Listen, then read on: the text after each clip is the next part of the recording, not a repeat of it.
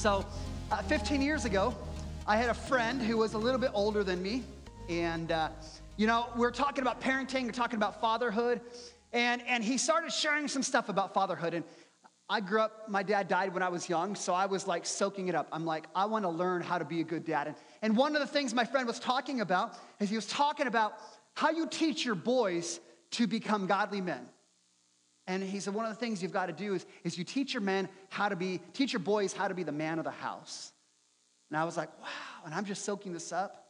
And it just so happened that I was going to be going out of town in a couple of days. And so I'm like, this is brilliant. Now, I don't think my son remembers this day, but I remember that night where I sat down with my son at bedtime, and I'm like, this is my opportunity. This is my opportunity to tell him this is what it means to be a man of the house. This is the significant things. And so I gave my son some instructions. I said, as man of the house, I said, you are the protector. It means you've got to be brave, which means when somebody in the house sees a spider, you are the official spider killer. Go take care of that thing. As, as protector, you've got to make sure that the doors are locked at night. That is your responsibility as man of the house. And then I said, as, as man of the house, part of that job is you've got to lead spiritually. So it means when your younger siblings are ready for bed, you've got to make sure you pull out the devotional and read a devotion with them. You've got to make sure you pray with your siblings when they go to bed. That is what it means to be man of the house. And I said, man of the house means that you are a servant. That means that you've got to help out with chores without being asked. And all the parents said amen, right? And I'm like, this means, like, as a servant, you've got to figure out how to make life easier for mom. So you see her doing something, you're like, hey, I can do that. Go make life easier for your mom. Go find ways to serve your siblings. And finally, I said, being man of the house means you are to lead in love. I said, if I'm gone for a couple days, mom needs a lot of hugs, a lot of kisses, and multiple times throughout the day, she needs to hear, I love you. Again, they probably don't remember this. But this to me was important. This was me trying to say, hey, if you're gonna be man of the house, this is what it looks like. It's funny how times change because nowadays when I go out of town, uh, usually I, I, get to wherever I'm going, I'm like, oh crap, I forgot. And I start text messaging the kids, hey, don't forget to do this, help out with this, and, and that sort of thing. But I think we could all agree that providing clear instructions, providing clear instructions is beneficial for all who are going to do whatever you ask them to do. Clear instructions are important. But what happens when you don't have clear instructions? Sometimes when we don't have clear, instru- clear instructions, it leads us to be confused about what we're supposed to do. In World War II, uh, 1940s, uh, there, the US Shipping Board decided that they were going to build an ocean liner that was going to be uh, bigger and faster than anything the US had ever built at a staggering cost of $78 million. And the purpose of building this ship was they were going to use it to send troops across the sea to, to war. They could send up to 10,000 troops at one time, which was a big deal. This was a big deal. And so they get about building the ship, and, and of course, as you imagine building a ship, there's some, you know, delays and some things happen. And the ship was finished and set sail in 1952. And the ship, it set, Sam's, it set records for the fastest transatlantic crossing ever. But the problem was, it never, ever carried troops. When it was, when it was set sail, it catered to luxury uh, patrons. And this ship did this for a number of years, and then the ship was sold uh, in 1969, and it passed through the hands of a number of different owners who were all kind of like, what are we supposed to do with the ship? It was, it was built for this specific purpose. It's designed for that, but it's not really being used for that purpose. In fact, this ship is now, since 1996, it has docked at Pier 82 in Philadelphia as a popular tourist attraction. You think about that ship. Somewhere along the line, it missed its purpose. It wasn't supposed to be a luxury liner. It wasn't supposed to be a tourist attraction. It was made for a specific purpose, and somewhere along the line, they got distracted. And no longer was it accomplishing what it was built to do. Question is, how does that relate to the church? what is the purpose of the church? Are we as a church, is the church fulfilling the purpose that God has given us? We've been in this series since, since May called The Story, trying to grasp the meta narrative of the Bible to see how the Bible, there's a bunch of different characters, there's a bunch of different books, but they're all one big story, pointing to what Jesus did on the cross for us. And as we've come through this story, as we've come through this series, we've come through the climax last week where we saw Jesus die on the cross and rise from the grave. And now we begin to look at everything that comes afterwards is in response to what Jesus did on the cross. And so today, the text that Jake read for us is, is huge. Because again, Jesus has already risen from the grave. He's preparing, he's going to prepare a place for us. Doesn't that sound pretty good? He's going to prepare a place for us. But his mission, remember his mission? His mission was to restore us, restore humanity into a right relationship with God. His mission was to heal the brokenness that has separated us from God, to, to heal what's gone wrong in our heart. And Jesus is like, This is great. I've done the heavy lifting, I've accomplished the cross. And now, as he's getting ready to return to the Father, the question is who's going to carry on his mission? Who's going to continue his mission of leading humanity into a right relationship with God? Who's going to tell humanity how to fix what's gone wrong in our heart? And so, this is where Jesus turns to his disciples. And what Jake read for this morning is really the beginning of the church. And Jesus is going to turn to these disciples to the beginning of the church. He's going to give them the reins. He's going to give them the baton towards his mission. And I love this because he's so clear with his instructions. Church, this is what you're called to do to make disciples throughout the world. So we're going to jump in.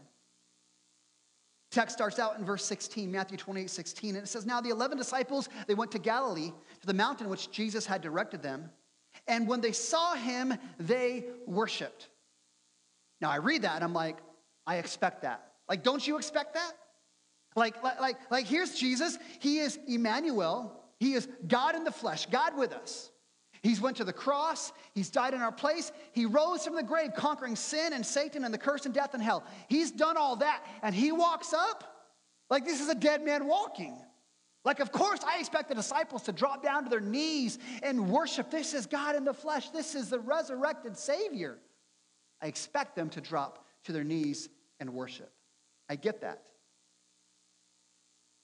But what I find a little bit more confusing is the very next phrase. Verse 17, it says, When they saw him, they worshiped, but some doubted. I wasn't expecting that. I'm a little surprised to see that.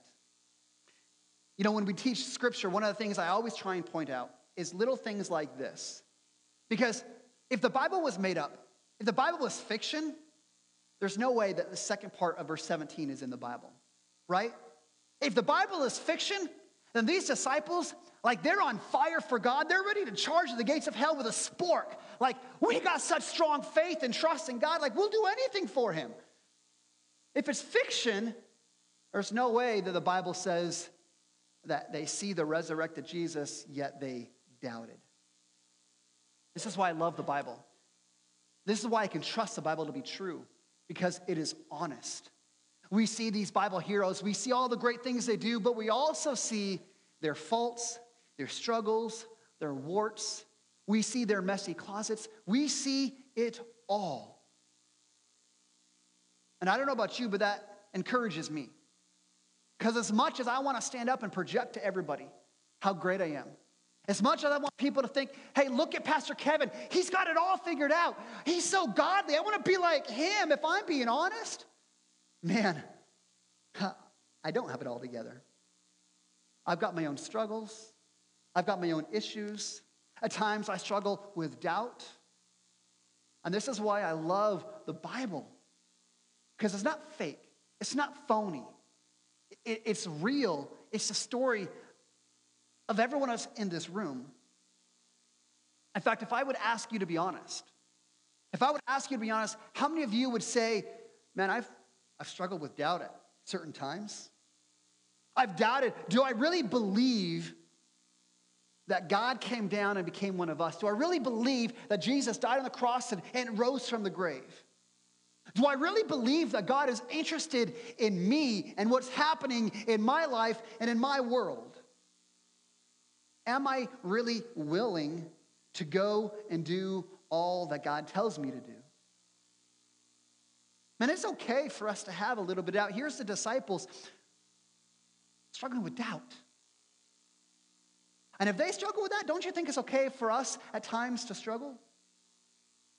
Because again, here's, here's the picture Jesus is ready to pass a baton on for his mission. His mission is significant. Would you not agree? His mission ha- has the future of humanity on it. He's ready to pass a baton. And who does he pass a baton on to? To those that have it all together? No. He passes it on to these disciples who are weak, who are fallible, who are sinful, who are struggling with doubt. And these are the people that God uses to turn the world upside down. Man, I love the Bible. I love the truthfulness of it. And as Jesus is getting ready to send these guys out on mission, to, to start the church to say, go and accomplish this mission, he gives them three, three things, a little message as they get ready to go turn the world upside down. The first thing he gives them, he gives them a declaration of authority. He reminds them, guys, I'm in control. This is what he said in verse 18. Jesus came and he said to them, All authority on heaven and earth has been given to me. That's a pretty bold statement, right? You know, when a man, when a man is in his home and he has to announce to his family and to his wife, I'm the man of the house, Usually a man announces that because they haven't earned it, right? There's been something in his life that they haven't quite earned it, so he has to tell everybody. Jesus here is a little bit different. Jesus here is just a little bit different. Again, Jesus is preparing to give to send these disciples out on, on mission, to carry on his mission. And they're struggling with doubt. And so Jesus is trying to remind them, look, guys, I'm in control. I have all authority. I'm in control. That's not just something I claim, it's something I've already proven to you. You see, you see, before the foundation of the world, you might write this next to uh, verse 18. In Psalm chapter 2, Psalm 2, God the Father promised the Son. He said, When you fulfill your obligations as a sacrificial lamb, when you rescue and redeem the people of God, God said, I will place everything under your feet. And so here's Jesus. He's like, I've done my part. I died, I rose from the grave, I've done my part. And because God is a faithful promise keeper, he says, Now all authority is mine. This idea of authority isn't just power, it means ownership, jurisdiction. He has a legal right. And he says, All authority in heaven, which means all authority in the spiritual realms. We're talking Satan, we're talking demons, we're talking angels. Jesus says, All of that authority is mine. And not only that, all authority on the earth, which is every nation, every tribe, every tongue. Jesus is telling these disciples listen, I'm the sovereign Lord, I'm the ruler, I'm Lord over everything, I'm in control, I'm in charge, I'm the guy. And I think about the encouragement to these disciples who are about to become the foundation of a worldwide movement. They're going to lead this worldwide movement who's going to cause millions of people to drop to their knees and worship the King of Kings and Lord of Lords. And here's encouragement to them guys, I'm in control. You can trust me. You can trust me I've got this because I have all authority.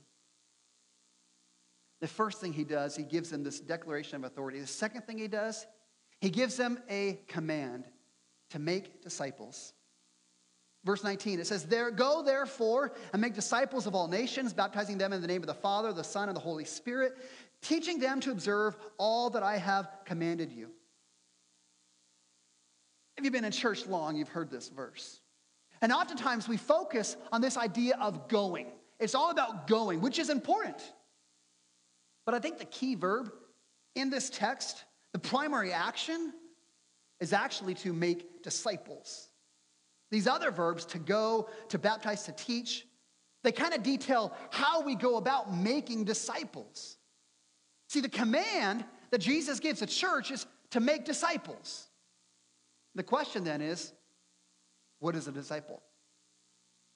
Is, is a disciple just a Christian? Is that what it is? I mean, if you've been in church long, we talk about disciples in church. But it's not a word that you hear in the world, right? I mean, when I was typing this message this week, I start typing in, in, in, in disciple, and, and, I guess, I, I, I guess uh, uh, Steve Jobs doesn't know what a disciple is because when I start writing disciple, it automatically goes discipline. A disciple was someone who learned from a rabbi, who learned from a teacher, and became like them. A disciple is somebody who would sit at the foot of a teacher, who would watch, who would listen, who would observe that teacher, and then they would imitate them. You see, a disciple is not merely somebody who learned what the teacher taught. A disciple was someone who did what the teacher did. A Disciple was more than just praying a prayer. A Disciple is more than just believing in God, more than just ascribing to a set of theological beliefs about salvation. A disciple is all about becoming like Jesus.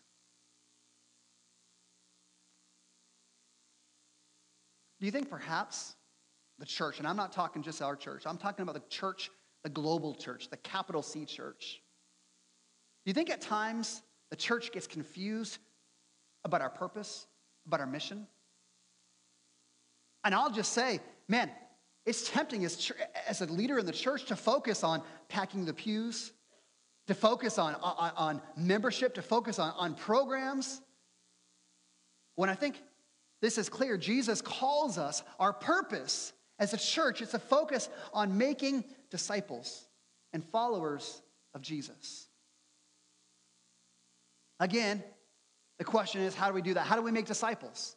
Jesus gave us the answer. He's got a process. Here's his plan to make disciples. First, it involves we've got to go. We've got to go. Listen, Jesus doesn't expect the world to come to the church. Like, do you understand that? Jesus' model for make disciples is not to build a big church and expect people to come to the church. His plan is that we as Christians go into the world. We go into the world. Part of this means we go into all nations. I mean, we're going to see very soon how, how God calls these disciples to be missionaries, to take the message of the cross all over the world. Praise God for that. But this go doesn't just mean to go across the world, it also means right here where you are. It means the people around you. I mean, God calls us to go into our neighborhood, to go into our community, to be intentional. That as we are going, as we are living life, as we are working, as we are playing, as we're going to school, as we're raising our families, as we're loving our spouse, as we go about our business, we're supposed to be investing in others. You know, honestly, this idea of discipleship it is probably the most effective when we realize discipleship is something we do as we go about life. It is a, it is a lifestyle, it's something that we as Christians should just be a part of what we do. And so, Jesus, as he makes this plan, he says, Listen, if we're going to make disciples, we've got to be intentional to go, to go across the globe, as well as to the people right around us. Second thing in us plan to make disciples is we've got to baptize them in the name of the Father, the Son, and the Holy Spirit. You're like, well, how does that make disciples? Let me explain it in two different ways. See, first and foremost, we need to understand that baptism does not save you. Baptism does not mean that you that, that, that baptism doesn't make you a Christian. Baptism, what is it? Baptism is simply a, a public declaration of faith and allegiance in Jesus. That's what baptism is.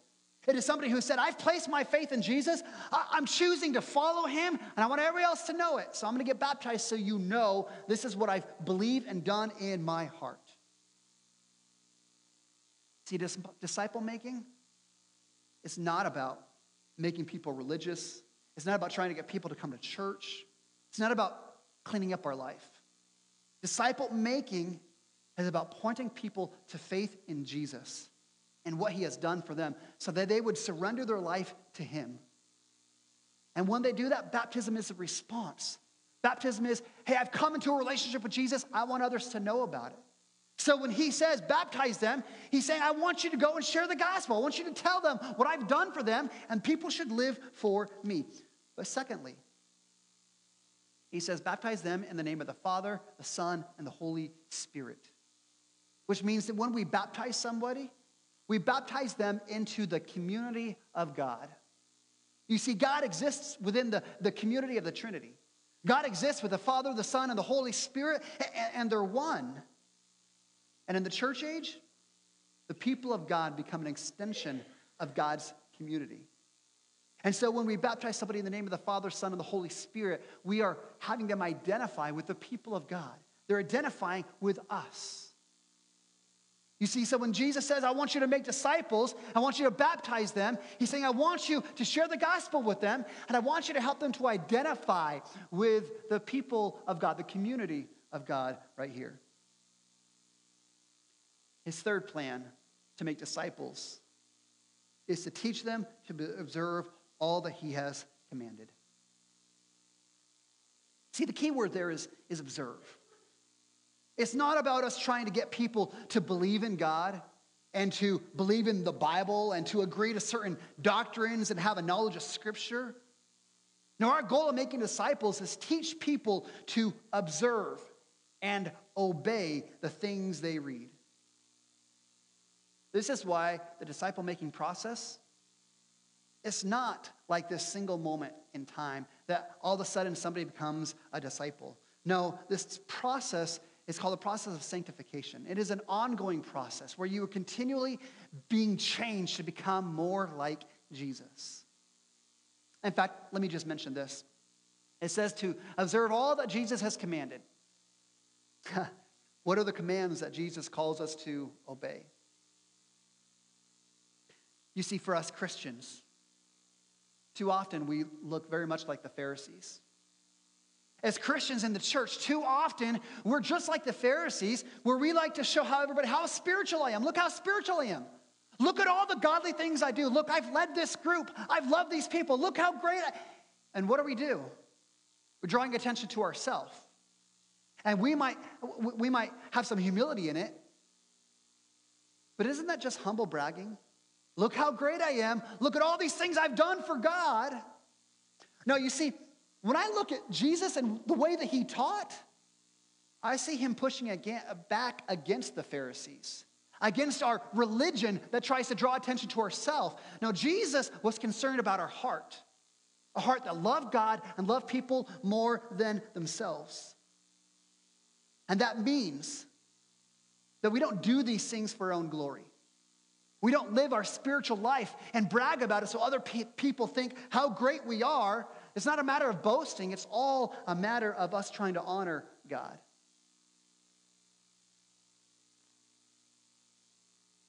Teaching people to know the heart of God and to obey it. Listen, here's what I see making disciples is involved with us intentionally going it is about us baptizing people and teaching them to obey the heart of Jesus. Now, that mission is incredible.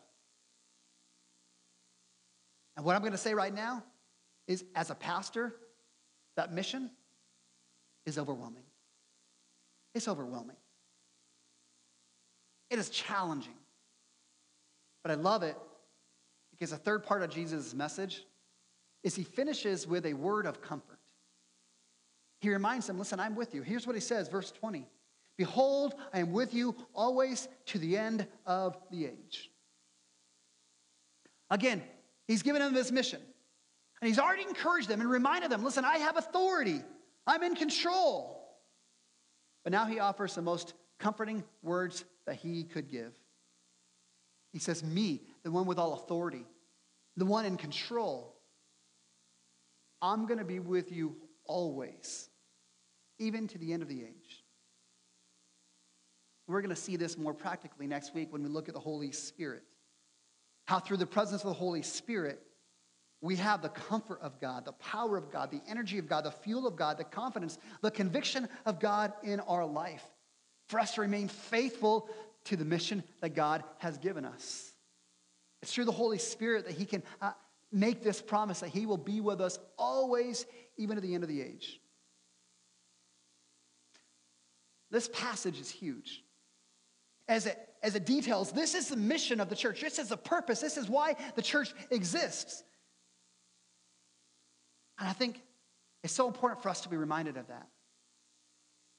Because isn't it easy for us to be distracted as to what we're called to do? Isn't it kind of like that, that USS uh, United States? Well, we're built for this purpose. We're built to transport troops, but pretty soon we're not doing that. Now we're doing, uh, we're just a tourist attraction. In fact, uh, there was a tour guide at Westminster Abbey. Westminster Abbey is the cathedral in London, England, beautiful place.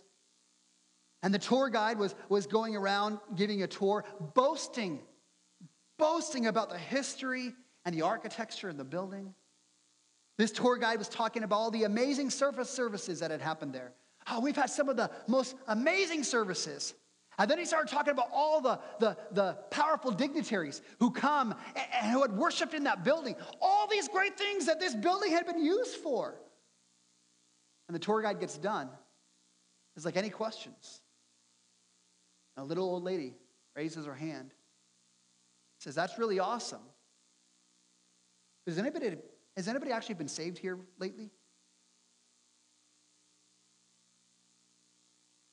You see, I want us as a church, I want us to know what our mission is. I want us to know why we exist. Because from the very beginning, Jesus was clear. Church, this is why you exist. The church exists to make disciples of Jesus right around us and all across the world. Listen, this is why the church exists to make disciples of all nations. Three questions of application. Number one, are you a disciple of Jesus? Now, I'll, I'll, be honest, as your pastor, I'm not really worried about you guys becoming raging atheists. I'm not really worried about that. But what I am worried about is that maybe some of you are not actually going to become an actual disciple of Jesus.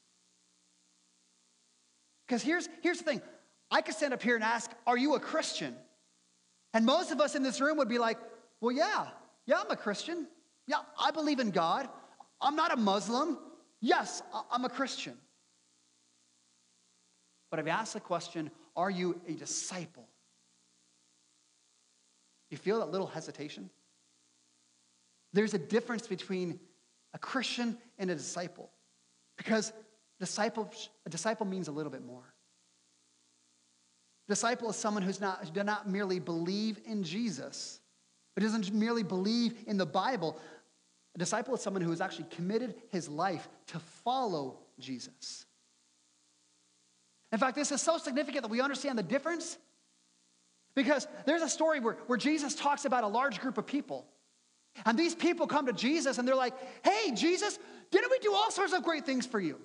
We went on mission trips. We, we, we led classes. We, we, we led worship. We, we memorized verses. Look at all these things we've done for you, Jesus. And what does he say? Depart from me, for I never knew you. Sure, you might have hung out at my house on the weekends, but you never gave your heart and your life to me. This is why the question is not are you a Christian, but the question is are you a disciple of Jesus? Are you growing more and more like him every day? Let me rephrase this. What is the thing in your life that you are holding on to? What is the thing in your life that you're not willing, ready to surrender to Jesus? A habit, a secret sin, a relationship? What is the thing that you are holding on to that you're not willing to surrender to Him? What is a step that God has directed you to do? To go, to do, to give, to speak that you've not yet stepped into? This is where, if we're going to be disciples, we've got to be willing to surrender those things. We've got to be willing to step into what He is calling us to do. Are you a disciple of Jesus? Second question Who are you investing in?